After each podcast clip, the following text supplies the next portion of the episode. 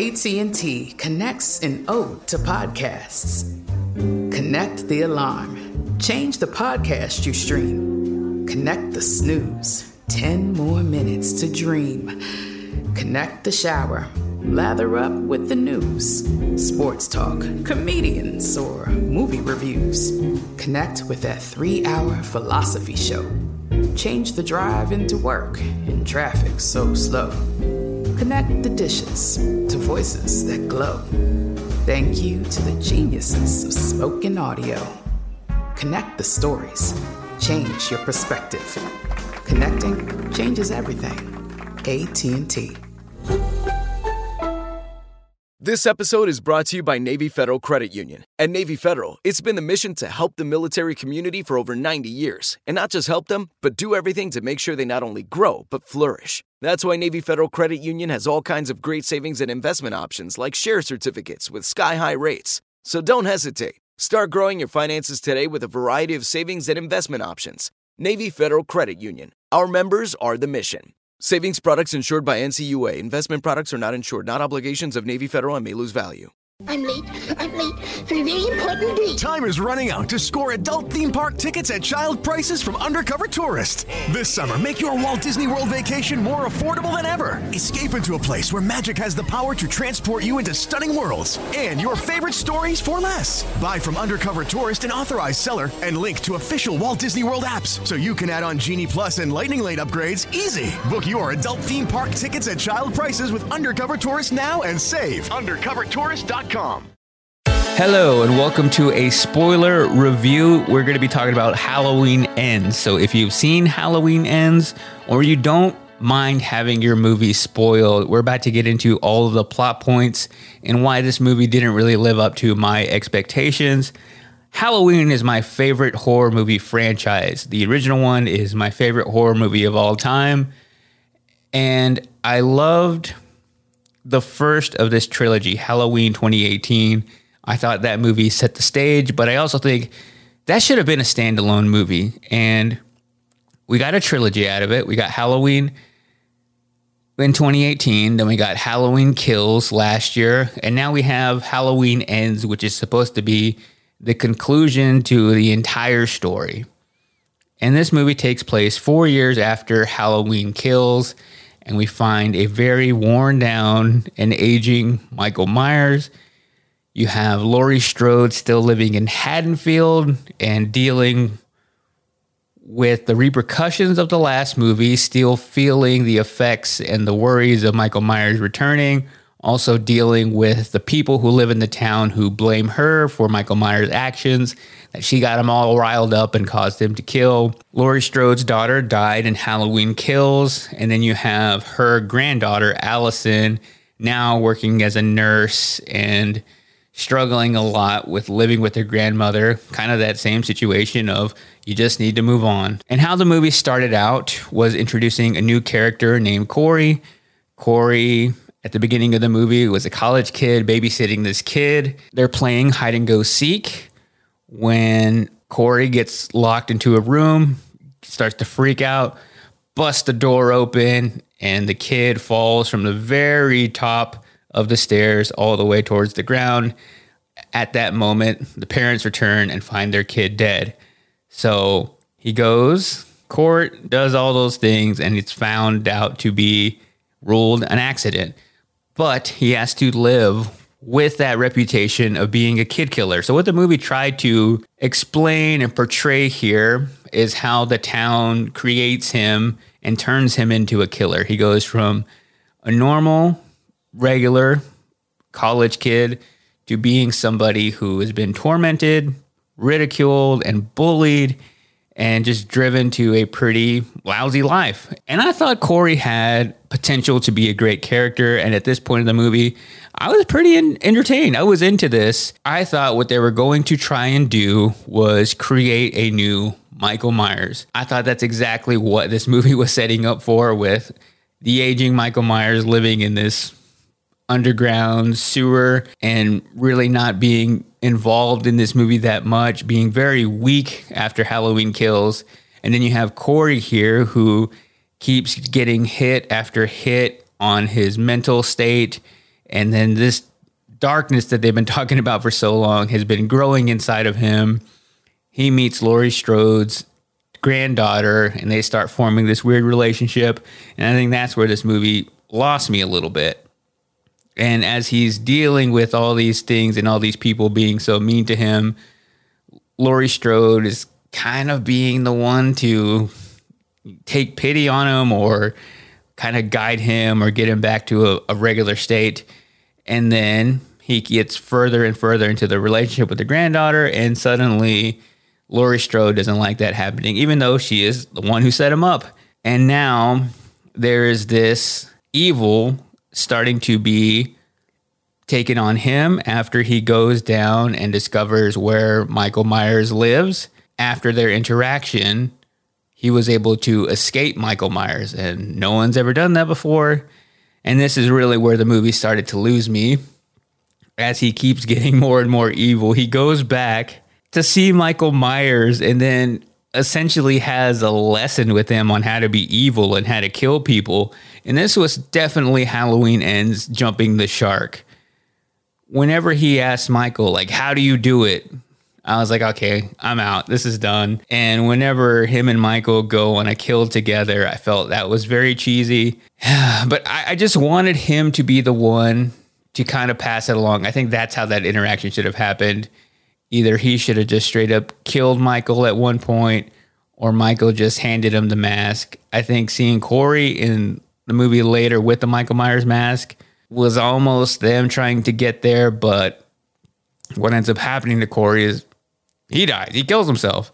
So they really kind of missed the mark there. And I think that's why I really didn't enjoy any part of this movie. It was building towards this passing of the torch moment. And then the entire premise and the reason they built up Corey just didn't mean anything in the end. Everything he had gone through, whether or not he actually killed the kid, they should have probably made it to where Michael Myers actually did show up and he's the one who killed them. And then they had this other thing, but I guess Michael Myers can't talk. But I felt like they were building up towards something. Anything would have been better than what actually happened. And it just created a really weird dynamic for Michael Myers, him living down in this sewer. Like he's scared. Like, why is Michael Myers scared? Like, I know he's weaker. And what I would have found much more entertaining is if they would have just really focused in or honed in or owned the aging Michael Myers. I would like to know what Michael Myers is like dealing with knee pain, what Michael Myers is like at this point, 65 years old, going to the doctor. That would have been more entertaining for me than Halloween Ends. And it's also that this movie is so focused on Laurie Strode, which I know she is the main protagonist in Halloween and the thing that's different about the original Halloween and even Halloween from 2018, even Halloween H2O, is that as the viewer, we root for Laurie Strode to defeat Michael. We root for her, and they were able to, in those movies, really create this character that you felt bad for. And in Halloween Kills and Ends, she becomes this more like caricature version of Laurie Strode to where she's not the one we're rooting for here. She's in the movie. Yeah, she's been there forever. And she's really what kind of keeps that thread of this story going along again and again. But it doesn't mean anything in this movie that it's Laurie Strode. I really thought what they were trying to emulate and what they were going to get to was recreating a lot of the original 1978 Halloween and kind of focus that with the relationship between Corey and Allison and kind of has some throwbacks to the closet, some throwbacks to, you know, the killings in the car, those old kind of establishing shots that were so great and iconic in the original one. I thought that's what they were working towards. Maybe it just got lost in the muddiness of this entire movie. And the thing I probably hated the most was the final epic battle between Michael Myers and Laurie Strode again, he was a non threat in this entire movie. And to finish out this trilogy, there needed to be something epic in the way she finally takes down Michael Myers. I mean, she set him on fire and he came back from that. There had to be something a little bit more, but it was really just her stabbing him and forcing a knife through his hand through the table and taking him out that way.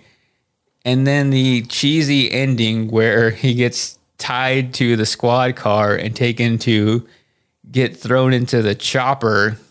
Like the whole personification of Haddonfield in this movie was just a complete miss.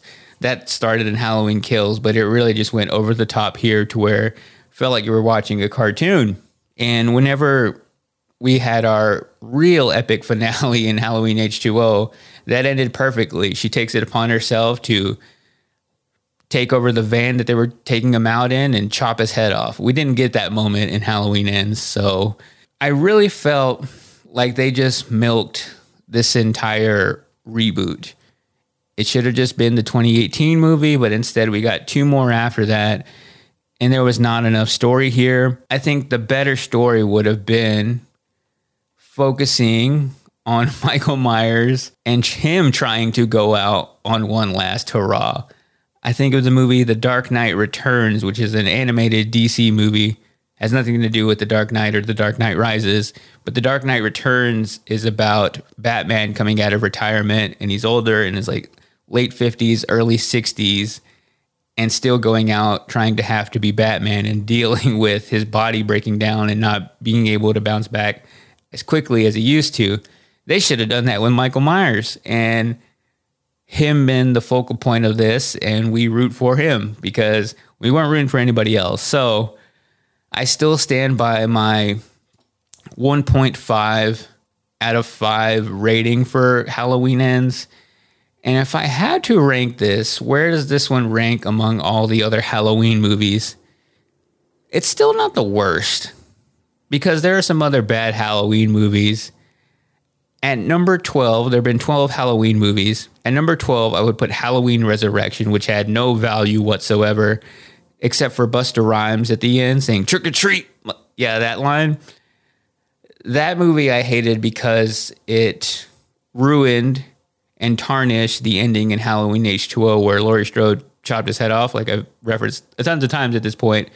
But it took that away and said, oh, it was actually the paramedic who had his larynx. Uh, that was one of the most weak explanations to reboot Halloween. At number 11, I would do Halloween 2, the one that came out in 2009, directed by Rob Zombie. Rob Zombie had a bold approach to Michael Myers and his story, making him more of like this rage filled wanderer type character trying to make it grittier, but but I just don't really feel like that is the character of Michael Myers and what makes him so scary.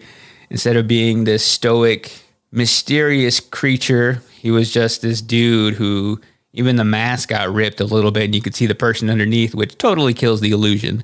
So I wasn't the biggest fan of those. I really wanted to like those a lot more because I like Rob Zombie. I mean, I say that, but I guess I really only like House of a Thousand Corpses and The Devil's Rejects and somehow we keep trusting him with horror movies. And number 10 would be Halloween 3 from 1982, which doesn't have Michael Myers in it at all. So that's why I rank it at number 10, even though I think it's still a decent movie.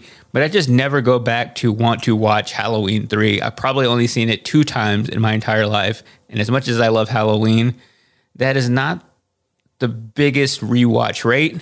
And then I would put Halloween Ends at number nine. At number eight, I would put the Halloween from 2007, also directed by Rob Zombie. I think I maybe enjoyed that one just because it was like a return of the Halloween franchise. Parts of that were all right. I like the mask design, at least in this one, but the overall story focusing more on Michael Myers' childhood I can't believe Rob Zombie spent so much time in that movie fleshing that out to where the first movie did it in minutes. At number seven, I would put The Curse of Michael Myers from 1989. At number six, I would put Halloween 4 from 1988. And then I kind of switched up my top five after I did rewatch some Halloween movies recently and it kind of shifted my ideas on some.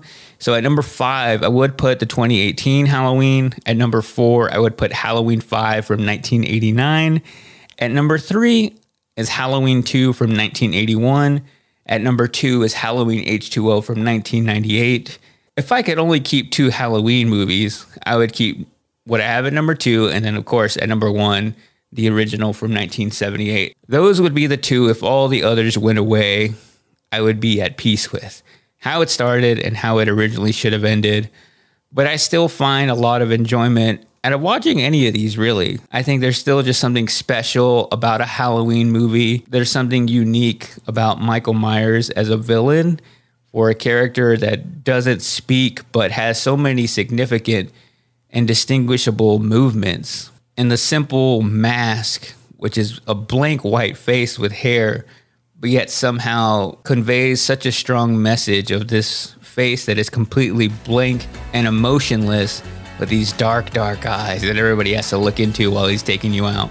So that is it. The spoiler version of Halloween ends. I will talk to you guys again on Monday, which will be the Halloween epic finale to horror movie month. And then in the next spoiler review, I'll talk about Black Adam. And until then, go out and watch good movies, and I'll talk to you later. Asking the right questions can greatly impact your future, especially when it comes to your finances. So if you're looking for a financial advisor you can trust, certified financial planner professionals are committed to acting in your best interest. That's why it's got to be a CFP. Find your CFP professional at letsmakeaplan.org. I'm late. I'm late for a very important date. Time is running out to score adult theme park tickets at child prices from Undercover Tourist. This summer, make your Walt Disney World vacation more affordable than ever. Escape into a place where magic has the power to transport you into stunning worlds and your favorite stories for less. Buy from Undercover Tourist, an authorized seller, and link to official Walt Disney World apps so you can add on Genie Plus and Lightning Lane upgrades easy. Book your adult theme park tickets at child prices with Undercover Tourist now and save. UndercoverTourist.com.